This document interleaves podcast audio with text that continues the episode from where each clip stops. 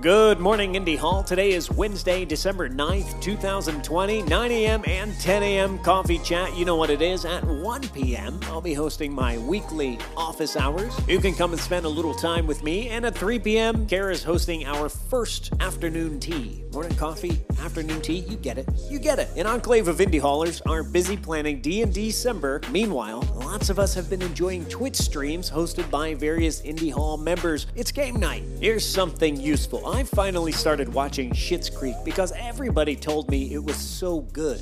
And you know what? It's so good.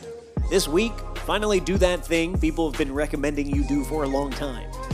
I bet it'll be so good. Here's something a little less useful.